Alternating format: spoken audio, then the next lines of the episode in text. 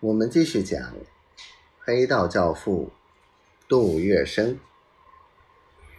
东路军兵不厌诈，为了想留下他这一支海上孤军，而加以彻底消灭，免得这直鲁军的精锐逃回北方，重新整顿后再和北伐军为敌。可东路军方面虚以委夷。给毕树成一个喜出望外的答复。假使毕先生留沪不走，在东路军进抵上海时缴械投诚，东路军总部可以呈报蒋总司令，派他担任国民革命军第四十八军军长兼华北海防总司令。毕树成喜从天降。当天，他就把直鲁军最机密的全盘作战计划交出，表示他的诚意。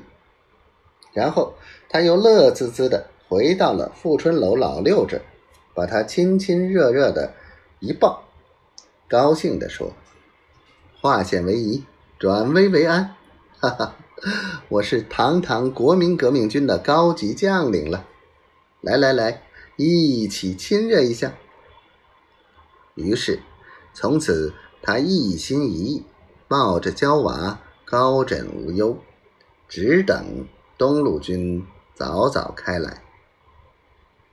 东路军一面稳住毕树城，一面依旧挥戈北指，一步一步的向上海推进。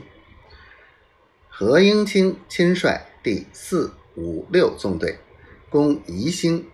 滦阳取丹阳、常州，白崇禧率一二三纵队进兵嘉兴，直指淞沪。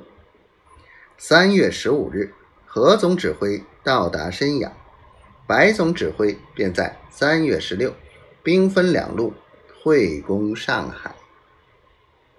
十八日，孙传芳因为情势紧迫，援军无望，悄悄地潜离南京。逃往了扬州。十九日，周荫人、白宝山等四个师分别渡江撤走，退守江北。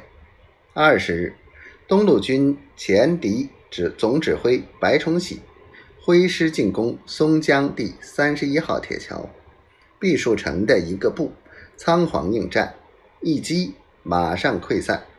随即，京沪沪杭。两铁路被截断，整个江南除了毕树成这支孤军，只剩下些散兵游勇，到处流窜。